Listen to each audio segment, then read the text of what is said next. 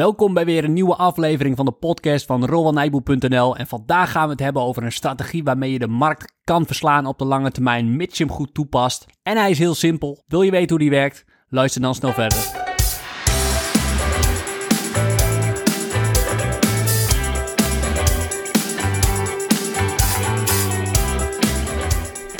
Wat ontzettend leuk dat je weer luistert. Mijn naam is Barbara. En ik ben Rowan. Ja, en Roan, we gaan het dus hebben over een beleggingsstrategie die simpel en eenvoudig is. Ja. Ik denk dat dit nog wat uitleggen vereist. Ja, ik denk dat het een hele slimme strategie is. Oké, Omdat je met weinig tijd, en wie wil dat nou niet, toch de markt gaat verslaan. oké, maar het is geen vorm van index beleggen. Nee, je gaat nog steeds zelf aandelen selecteren. Oké, en je zegt het is een simpele strategie. Ja, het is een hele simpele strategie, omdat je dus niet zelf heel veel onderzoek te doen, hoeft te doen naar die individuele aandelen. Zoals jij, waar jij het normaal eigenlijk over hebt, dan heb je het juist wel over dat onderzoek doen. En je zegt van met deze strategie valt dat stukje weg. Ja, Oké, en wat nog meer? nou, ik denk dat de risico's ook relatief laag zijn. En ik eh, voeg het woordje relatief daarin, want bij beleggen zijn natuurlijk altijd risico's. En zeker als je individuele aandelen gaat selecteren, in die zin is het anders dan index beleggen. Maar ik denk wel dat het relatief lage risico's zijn. Oké, je hebt me wel eh, heel nieuwsgierig gemaakt naar deze gouden formule. Die bestaat niet in beleggen, gouden formule. Oh, oké. Helaas niet. Nee, nee, nee. Iedereen die je dat verkoopt, die moet je zo snel eh, mogelijk een klap voor het gezicht geven. nou ja, nee, nee. Je moet niet oproepen tot agressie. Nee, nee, nee. Nee, nee. nee. Dus dat niet doen.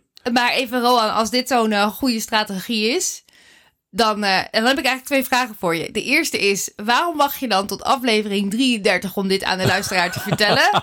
Ja, ja, nee, ik, ja, ik wil alleen loyale luisteraars eh, belonen. nee, nee. Nee, gekkigheid. Eh, gewoon, eh, ik, ik denk omdat ik er zelf wel gebruik van maak, maar het is niet mijn beleggingsstrategie. Ik zet het in voor mijn beleggingsstrategie. Oké, soort tool. oké, dan maak je dan nieuwsgierig. Je hebt eigenlijk ook gelijk mijn tweede vraag beantwoord of je zelf deze strategie volgt. Maar het is dus onderdeel van jouw totale strategie. Ja, het geeft me heel veel inspiratie vooral. Oké, nou, ik denk dat het tijd is. om te vertellen wat het is. Ja. Je lift mee op de beleggingsbeslissingen van de absolute topbeleggers in deze wereld. Oké, dus je gaat hun aankopen, ga je volgen. Ja, sterker nog, gewoon kopiëren. Je gaat dan hun, eh, wat zij hebben gekocht het afgelopen kwartaal, ga je ook kopen. En als zij iets verkopen, ga je dat ook verkopen. Oké, dus doe het beide. Als zij kopen, ga je kopen. Als zij verkopen, ga je ook verkopen. Ja, ik zou je dan daar wel systematisch aan houden. Het is niet slim als je een goeroe koopt en jij koopt daardoor ook. En dan als die goeroe verkoopt en je houdt hem daardoor. Ja, jij denkt gewoon, nou, komt op de lange termijn wel goed. Komt wel goed, ja, ja. Maar dat is heel lastig, hè, psychologisch. Als je dan, als die goeroe, die kan het ook mis hebben. Relatief minder vaak dat dat gebeurt, maar die kan het mis hebben. En als je aandeel dan in de min staat, en die goeroe, die is niet voor niks een goeroe, die weet ook wanneer die verlies moet nemen. En jij vindt dat waarschijnlijk moeilijk. Ik vind dat nog steeds ontzettend moeilijk om verlies te nemen. Dat psychologisch knaagt dat echt aan je. Ik denk dat mensen misschien eens ook eens in hun eigen portefeuille kunnen kijken. Hoe groot is de kans dat je, dat je verliezers, bleeders hebt verkocht? Vaakst staan die nog gewoon ergens in de portefeuille te bloeden. Om te wachten dat hij misschien Ja. in ieder geval weer naar hetzelfde niveau gaat als waarvoor je hem had gekocht. Ja, ja, ja. En Ja. Dit is, ja, dit is wat ik nog heel veel van een trader kan leren. Die kunnen heel goed verlies nemen. Omdat die veel meer actie hebben. Die, die vinden verlies nemen niet moeilijk. Ik vind dat veel moeilijker. Oké, en dat is eigenlijk ook wat je wel eens zegt van als jij tien aandelen koopt, dan zitten er vaak toch ook nog wel een paar tussen die het niet zo goed doen als je had verwacht. Dus je had dus een enkele keer ook een echte. Dat is, dus- betekent dus soms van gewoon niet het hoge rendement dat je had verwacht. Dat ze nog wel positief zijn, maar niet zo hoog als je had gehoopt. Ja, Maar soms zit er ook echt een bleeder tussen. Die Zeker. gewoon onverwachts zakt en jouw, eh, jouw vermogen opeet. ja zeker. Zeker. Je kunt niet alles voorzien. En eh, beleggen is toch... Het, me- het merendeel gaat over de toekomst. Oké, dus we gaan de superbeleggers volgen. Maar er zit natuurlijk heus wel een paar haken en ogen aan. Zeker, zeker. Want het is niet, eh, niet zonder risico's. En er zijn een paar belangrijke dingen... dat je denk ik in de gaten moet houden. Nou, vertel. Nou, je moet denk ik op de eerste plaats goed bepalen wie zijn goeroes. En iedereen die zichzelf uitroept tot goeroe, Nou, die moet je niet volgen. die moet je niet hebben. nee, nee, en ehm, Want dat is natuurlijk het begin van het einde. Die is uh, ja, overconfident. Uh, daar leidt diegene dan waarschijnlijk aan. Dat is gevaarlijk. En ik denk dat je vooral moet bepalen... een guru moet je baseren op twee dingen. Een heel lang track record. 10, 20 jaar misschien. Waarin diegene de markt verslaat. En dat hij ook een logische strategie heeft. Oké. Dat vergt dan wel weer wat onderzoek. Dan ga je geen onderzoek doen naar de aandelen, maar ga je onderzoek doen naar de belegger. Ja, ja. En het voordeel is, de echte wereldtop, daar zijn vaak ook boeken over geschreven. Dus die kan je prima bestuderen. En dat is ook hartstikke leuk eigenlijk. En wat ga je dan precies bestuderen? Nou, je probeert vooral een kijkje. Ik wil altijd een kijkje in hun ziel. Hoe ze denken. Oké. Hoe ze in het leven staan. En dat, het is bijvoorbeeld heel opvallend dat heel veel echte topbeleggers in de wereld, die zitten nooit in New York, die zitten niet in Londen, die zitten wat verder van het financiële centrum af. Die wonen op het uh, platteland bijvoorbeeld. Net zoals Warren Buffett bijvoorbeeld in the middle of nowhere woont. Ah, ik, ik snap het denk ik al. Denk je dan dat ze minder beïnvloed worden door die financiële sector omdat ze er niet middenin zitten? Dus ze worden niet in hun dagelijks leven omringd door al die andere mensen die ook een mening hebben over beleggen, die ook wat vinden van de markt en hoe die het gaat doen. Maar ze trekken echt hun eigen plan daardoor. Exact dat, ja. Ja, dan zit jij wel uh, goed hier in Zwolle, hè? ja, ja, precies. Ja, nee, maar echt uh, van een afstandje observeren. Oké. Okay. En dat helpt. Oké. Oké, dus track record en kijken en kijken in hun ziel van um, hoe pakken ze hun beleggen aan en... Ja, en, uh, en vooral ook hun karakter. Zitten ze erin voor het geld? Vaak niet goed op de lange termijn, want dan ga je uiteindelijk gaan ze toch de verkeerde beslissingen nemen. Maar het merendeel geeft gewoon niet om geld. Die vindt het gewoon leuk om uh, met geld bezig te zijn en veel na te denken en vooral veel te lezen. Oké. Nou, dus als je dit een goede strategie vindt, zoek dan je superbelegger of zeg je zoek meerdere superbeleggers? Ja, ik zou zeggen, zoek er een uh, stuk of vijf en kijk dan echt goed wie dan echt het uh, predicaat guru verdienen. Oké, nou, de eerste vraag die dat bij mij oproept is: waar vind ik die goeroes? Ja, uh, die vind je niet via Facebook advertenties die adverteren met hele hoge rendementen en zo. Dat zijn vaak niet de goede, goede bronnen. Harry Mens op zondag, business class, vind ik ook niet altijd de meest inspirerende vijver. Maar wat ik wel heel fijn... Ik vind Amerikaanse beleggers gemiddeld een stuk beter dan wij in Europa. Komt dat niet ook door de Amerikaanse markt? Hoe die ja, is vormgegeven? Ik denk dat daar gewoon veel meer, daar wordt veel meer belegd. En zijn dus ook veel meer mensen daarmee bezig. En dan zie je uiteindelijk ook, als er veel meer mensen op voetbal zitten in Nederland, dan krijg je ook als Nederland een beter voetbalelftal. Dus ik denk dat het zo werkt. Oké. En uh, het mooie is dat in Amerika de echte goeroes hun posities dus ook openbaar moeten maken. Dat is geregeld door de Amerikaanse wet? Ja, ja, volgens mij heeft de SEC dat bepaald dat uh, beleggers dat dus openbaar moeten maken, die posities. En er zijn er allerlei gebruiksvriendelijke websites, want dan wil je natuurlijk gelijk weten waar kan ik dat dan vinden, die dat uh, voor je sorteren en dat dan gebruiksvriendelijk weergeven en jij als belegger daarvan kan profiteren. Oké, vertel dan zo'n website. ja, de, de, handigste vind ik uh, dataroma.com. Dataroma.com. Oké, dan kom je op die website en moet je dan nog ergens specifiek heen? Nou, als je dan uh, op de homepagina komt, dan staan daar eigenlijk alle goeroes al op. En dat zijn er uh, iets van 50 of 100. Dus dat maakt het misschien waarschijnlijk heel lastig om te beginnen. Maar ik zou gewoon aanraden om er dus, dus vijf uit te kiezen. En ik heb, ik heb denk ik ook wat, wat leuke namen die je dan kan volgen. En dan kan je erop klikken en dan kijk je in hun portefeuille. En dan zie je hun transacties van het afgelopen kwartaal en het afgelopen jaar. Alles kan je eigenlijk terugzien. En wat ook heel vet is, is dat je de, de big bets kan zien. Dus waar ze hun grootste posities procentueel in hebben. Oké, dat wordt ook bijgehouden. Ja, ja. En mijn theorie is, als je vijf goede goeroes kiest en die big bets, dus hun grootste posities, kopieert en wel oplet wanneer ze die verkopen en dat gewoon volgt, dat je de markt verslaat. Maar zij hebben die big bets wel onder andere omstandigheden gekocht. Uh, ja, dat is ook een, uh, dat is ook een dingetje, want uh, de big bet van Buffett is bijvoorbeeld Apple. Die 35% van zijn portefeuille zit in Apple. En die, heeft al, die is begonnen met kopen rond de 100 dollar per aandeel. En Apple staat nu op 300 dollar, geloof ik. Ja, oké, dat is dus wel wat anders dan nu beginnen. Ja, ja, maar daarom zou je dus heel goed die portfolio's kunnen tracken. En dan kijken, oh, wanneer gaat zo'n guru, neemt hij nou een nieuwe positie in? Ja, oké, daarom is dat verkopen ook belangrijk. Ja, zeker. Dan moet je goed in de gaten houden. Ja, en dan misschien meteen een catch. Want die goeroes die moeten hun posities openbaar maken. Wat ze in het eerste kwartaal van 2020 bijvoorbeeld gedaan hebben qua transacties, wat hun portefeuille is. Maar het wordt pas 45 dagen na het kwartaal openbaar gemaakt. Dus anderhalf maand later. Dus even rekenen. Dan het eerste kwartaal eindigt op 31 maart. En dan nog 45 dagen. Dus dan zit je halverwege mei. En dan zie je iets wat ze misschien wel in januari hebben gedaan. Ja, Oké, dus, er, kan, dus er kan al heel veel in die tijd veranderd zijn. Bijvoorbeeld, zij kunnen een positie gekocht hebben. Die kan al echt met 20% gestegen zijn in die tussentijd tussen januari en mei. En als jij dan wilt kopen, dan, dan moet je dat dus wel even bekijken. Zeker, zeker. Dat zou ik zeker goed in de gaten houden. En, en dat is dus ook het risico. Je hebt een informatieachterstand. Want het kan zelfs zo zijn dat ze op uh, 31 maart, de laatste dag van het kwartaal, een hele grote positie kopen. En dat ze die dus een maand later alweer verkocht hebben. En dat heb jij dan niet door. Dus in die zin heb je wel een achterstand. En dat is wel een risico wat je mee moet nemen in je afwegingen. Ja, want jij zou dan pas weer halverwege augustus die nieuwe informatie krijgen, terwijl zij misschien binnen een maand tijd hebben gehandeld. Dus exact. Dus dat is, dat is ook een, een, risico daarin. Ja, exact. En het is denk ik ook eerlijk dat ze niet gelijk hun posities openbaar maken, want ze willen ook, ja, ze hebben ook een bedrijf te runnen en ze willen ook een voorsprong. Want vaak als zo'n guru, zeker Warren Buffett, maar ook anderen, een nieuwe positie openbaar maken, dan stijgt de koers enorm. Dus ze willen de tijd hebben om die positie op te bouwen zonder dat uh, de wereld het weet, zeg maar. Want als de wereld het weet, ja, dan duikt iedereen op zo'n aandeel. En dan stijgt die koers best wel voor. Zeker als je echt guru-status hebt bereikt.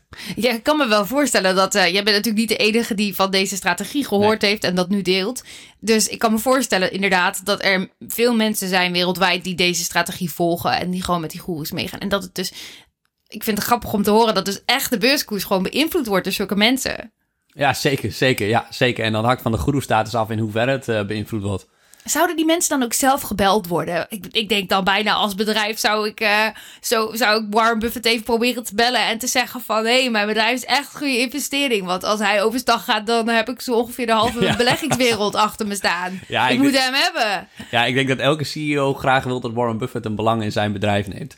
Alleen sommige, uh, sommige beleggers die zijn heel erg korte termijn gericht. Nou ja, best veel eigenlijk in de beleggingswereld. En dat wil je als CEO denk ik liever niet. Want die kopen dan je aandelen. En als de beurskoers in een half jaar met 30%, 30% stijgt, verkopen ze ze weer. Dus ze zijn een soort van sprinkhanen, parasieten. Ja, daar, dat wil je als CEO niet. Nee, en als dan ook al die volgers ook weer gaan verkopen, dan heb je zo'n dikke golf van. Uh, gaat die, schiet die even omhoog, maar dan verkoopt ook iedereen weer en dan. Uh, ja, ja, ja, ja. Sta je weer bij de bodem. ja. ja, maar mijn stelling is dat je als management de aandeelhouders krijgt die je verdient. Dus als je het als management slecht doet, dan krijg je ook aandeelhouders gericht op de korte termijn die niks om jou als bedrijf geven. Maar als je als management goed doet, dan bind je lange termijn aandeelhouders.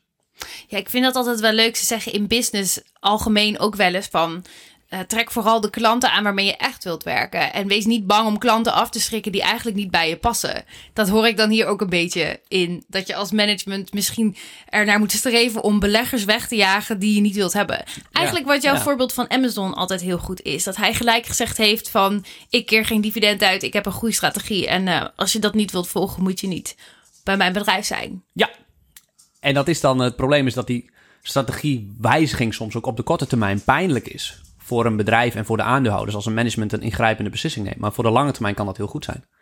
En dan wil je dus aandeelhouders die jou steunen in dat dat soort beslissingen soms voor de lange termijn beter zijn en dat ze daar dan ook gewoon in meegaan. Ja. Ja, een heel, heel mooi voorbeeld als ik dat mag zeggen. Costco, dat is een Amerikaanse wonderenbelegging. Dat is een supermarktketen waar je lid van moet worden en dan mag je daar uh, winkelen. En die doet het heel goed. Ik denk, het zal me niet verbazen als dat ook uh, naar Europa wordt uitgerold. Maar die verhogen al alle jaren de salarissen van het personeel. Terwijl beleggers, korte termijn beleggers hebben gezegd, je moet juist de salarissen verlagen. Want die zitten bij in die supermarktketen ruim boven het minimumloon, terwijl het best wel simpel werk is. Maar dat, dat management neemt dan beslissingen die op de korte termijn pijnlijk zijn, maar op de lange termijn heel goed. Want personeel zegt nooit op bij ze. Die zijn hartstikke loyaal en werken knetterhard. En zijn dus hartstikke getraind. Want uh, ze worden echt goed in hun baan, neem ik aan. Want als je goed verdient en je weet dat het alternatief erg slechter is, ga je natuurlijk hartstikke hard je best doen. Ja, ja. En dan vind je dat ook niet erg, want dan heb je ook het gevoel dat je daarna beloond wordt. Ja, ja. Het gevolg is wel dat er bijna geen korte termijn aandeelhouders in dat bedrijf zijn, Costco. Maar wel heel veel uh, beleggers die dan al tien jaar in dat bedrijf zitten en het echt fantastisch hebben gedaan. Ja, dat is echt een mooi voorbeeld bij waar we het net over hadden, inderdaad. Oké, volgens mij zei je de hele tijd al: ik heb een aantal namen voor je waar je in elk geval naar kan kijken of je dat een interessante goeroe vindt voor jezelf? Ja. Ja, Warren Buffett natuurlijk. Maar uh, ja, die heeft een bepaalde nadelen omdat hij zo groot is. Dus dan kan je dan, denk ik, is het effect iets minder. En omdat de hele wereld daar dan opspringt. Maar je hebt ook een uh, Guy Spier. Ja, en wacht even. Ik heb nog een vraag over Warren Buffett. Dat ik meen dat ik je wel eens heb horen zeggen van... omdat hij zo groot is, mag hij niet overal meer in investeren. En het voordeel van jou als kleine belegger is dat je dat wel mag. Ja, hij mag wel overal in investeren. Maar hij heeft 200 miljard te beleggen. Of zoiets. En hij koopt dus bijna gelijk een bedrijf op als hij in een wat kleiner bedrijf, wat uh, een portie, flinke portie van zijn vermogen wil stoppen, heeft hij, is hij zo ongeveer eigenaar geworden. Uh, ja, ja, ja. Oh dus, ja, ja. Dus hij kan eigenlijk alleen, als er iets, het moet ertoe doen, een belegging voor hem. En dat kan vaak nu pas als een bedrijf 50 miljard waard is of zo. Want en dan ben je echt al een gigantisch bedrijf. Ja, ja, ja. Dan ben je geen klein duimpje, nee. Nee, nee. Ons bedrijf is nog geen uh, 50 miljard waard. dat slaat nergens op. Nog maar niet Warren Buffett bellen dan. nee, maar uh, ja. Oké, okay, oké, dat is wel interessant inderdaad. Dus dat, dat kan, lijkt mij een nadeel zijn. Ja, ja. En dus er zijn heel veel goeroes die uh, een miljard onder beheer hebben. En dan kun je bijna overal in beleggen, behalve in kleinere bedrijven. Echt ja, wat bedoel je dan met dat kun je daarin beleggen? Want net zeg je, ja, Warren Buffett kan er ook wel in beleggen. Ja, maar je wil dus dat je bijvoorbeeld een 10% positie kan opbouwen in een bedrijf. En als een bedrijf een marktwaarde heeft van 100 miljoen en je wil daar een 10% belang in opbouwen, dan kost dat 10 miljoen. Ja. En dat is ook voor iemand die een miljard onder beheer is, is dat maar een procent. Van zijn vermogen kan die daarin aan het werk zetten. Dus, dus dat gaat hij niet doen. Dat tikt niet aan. En bovendien, als je een positie wil opbouwen in een wat kleiner bedrijf, ja, dan duw je die koers omhoog. Ik wil even terug dan naar de vraag van hoeveel, hoeveel uh, verschillende aandelen heeft iemand als Warren Buffett dan? Of je noemde net al Guy Spier. Ja, ik weet niet precies. Ik denk uh, Guy Spier dat hij de 10, 12 verschillende bedrijven heeft. Buffett zal er meer hebben. Ik denk 20 of zo omdat hij gewoon veel groter is en dat wat meer moet spreiden. En daarom moet je dus ook, kijk, want die was ik een beetje naar op zoek. Daarom moet je dus ook een 10% uh, percentage opbouwen. Want anders kun je je vermogen niet zo goed kwijt. Als dat over 10, 10 verschillende aandelen moet. Ja, ja, je wil wel een belang uh, dat het toe doet, uh, in, in dit geval, ja. Ja, oké, okay, dan snap ik hem. Oké, okay, cool. En dan noem je dus ook Guy Spier, een hele ander soort belegger, denk ik, dan Warren Buffett? Uh, nee, het grappige is dat alle topbeleggers die zo over een periode van 20 jaar de markt verslaan, ongeveer dezelfde strategie hebben. En Guy Spier heeft eigenlijk heel veel van Buffett geleerd, net, als ik. Um, het voordeel is dat hij dus veel kleiner is en in veel kleinere bedrijven kan beleggen en daarmee dus veel betere rendementen kan behalen. Maar wat ik er mooi aan Guy Spier is, vind, is, is zijn boek die hij ook geschreven heeft, The Education of a Value Investor. Een fascinerend boek. Je kan Daardoor ben jij fan. Ja, je kan ook op YouTube allerlei uh, filmpjes over hem vinden. Dat, dan leer je veel meer dan, uh, ja, dan dat ik op de universiteit geleerd heb door het lezen van één zo'n boek of het bestuderen van één zo'n man. Ja, ik ben groot fan. Ja, ik moet dan gelijk denken aan dat uh, bedankbriefje. Oh ja. Dat is van hem, oh, ja, toch? Ja, ja, ja. Ja, hangt hier aan de muur. Ik heb hem een bedankbriefje gestuurd voor, voor al zijn hulp in de vormen van mijn, mij als mens en mijn beleggingsstrategie. En toen kreeg ik een briefje terug.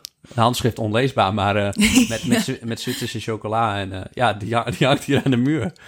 Daar ben ik hartstikke trots We zetten er wel even op social media dat de podcast online staat. En dan doen we jou, een foto van jou met, je, met dat briefje erbij. Dan kunnen mensen zien wat we bedoelen. Dat is oh, ja. misschien wel leuk. Ja, ja. Oké, okay, dus ja. Guy Spier uh, heb je hoog zitten. Ja.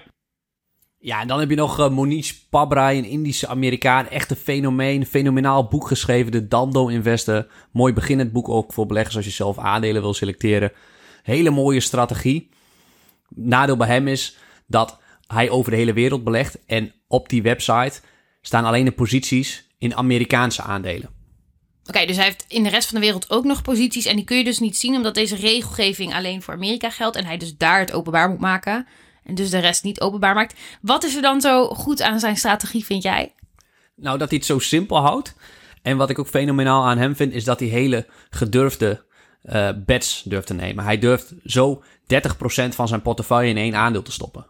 Nou, klinkt ook risicovoller. Ja, ja. En zijn uh, rendementen zijn er, gaan dus ook veel meer op en neer. Daar zit veel meer spreiding in. En ik denk dat het op de hele lange termijn heel goed is.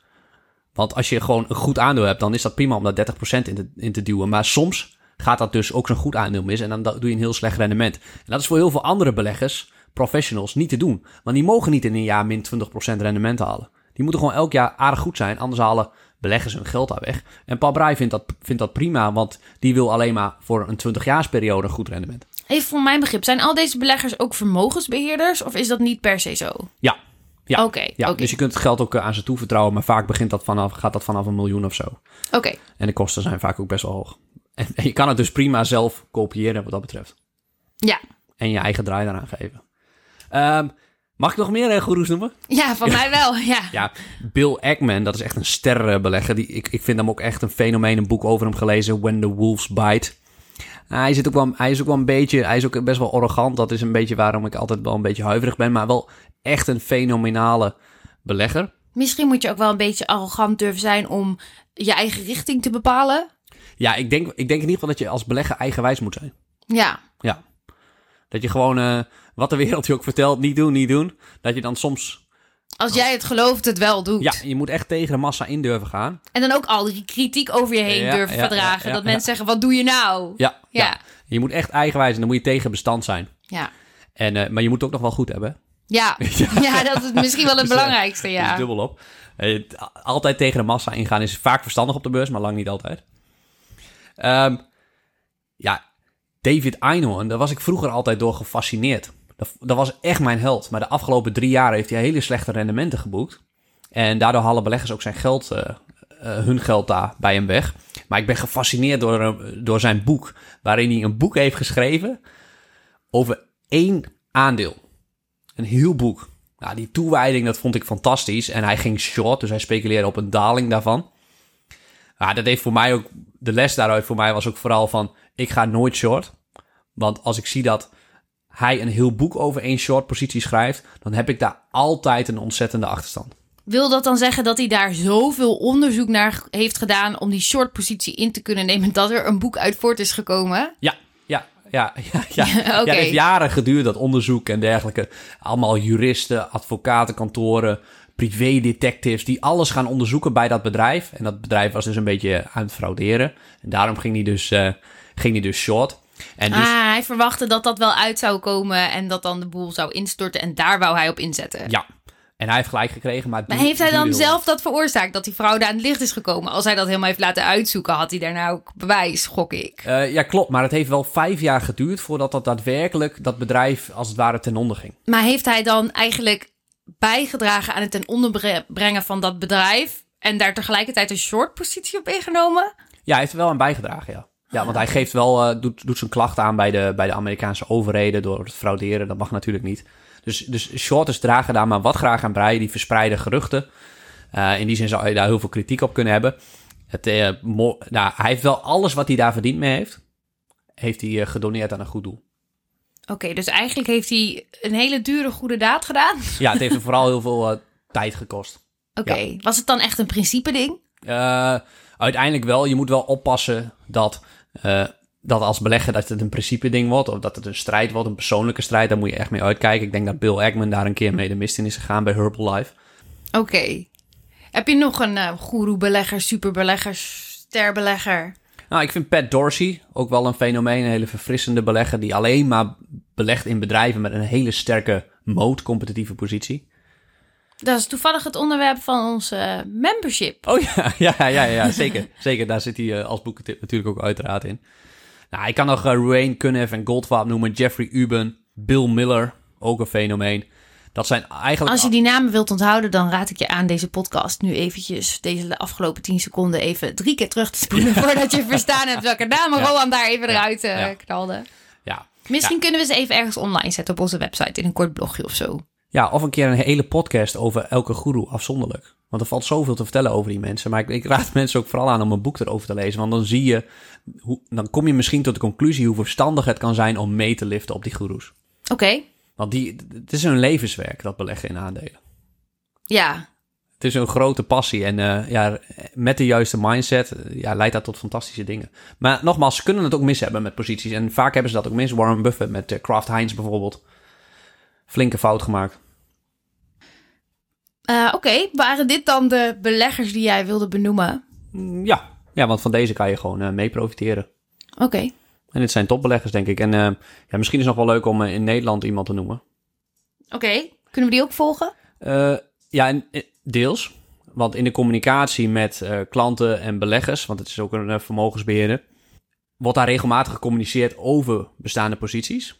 Je kan niet de hele portefeuille zien. Uh, dat lukt niet. Dan moet je echt je geld daardoor laten beheren, want de regelgeving in Nederland is gewoon heel anders. Maar ik heb het nu over Hendrik Oude Nijhuis van het Value Machines Fund. Die heeft ook het boek geschreven, Leer beleggen als Warren Buffett. Een fantastisch boek, raad ik iedereen aan. Ja, als je dat leuk vindt hoe Warren Buffett belegt, je wilt er graag een Nederlands boek een Nederlandse versie van lezen, dan raad je die wel eens ja, aan. Ja, dan is dat de beste. Ja, ja, by far. Oké. En die heeft ook een hele, hele mooie strategie en daar al heel lang op voortgebouwd. En dat gaan we denk ik heel veel van horen in de toekomst. Mooi track record ook? Uh, ja, zijn fonds is net begonnen. Dus daar kan je nog niet over een track record spreken. Maar ik weet zeker dat ze dat gaan bereiken door de goede strategie die ze hebben. Dat is uiteindelijk het belangrijkste. Oké. En ook uit het oosten, uit Twente. Oh, dus ook hij zit ver van waar de echte zaken gebeuren ja, ja, in ons land. Uh. Dat zijn de beste beleggers. Ja. Hij zit echt wel zo ongeveer zo ver mogelijk als hij kan komen. Ja, ja maar dat is de andere kant van het land. Dat is goed, ja. Oké, nou dan zijn we is ons cirkeltje een beetje weer rond. Zeker, zeker. Heb je nog iets aan toe te voegen? Nee, eigenlijk niet. Nee. Oh ja, als, als uh, mensen mee willen doen aan het webinar, index beleggen, zelf aandelen selecteren, kun je, kun je nog inschrijven. Of nou, kan nog heel lang, want het is pas 1 juli. Maar het komt er ook alweer zo aan.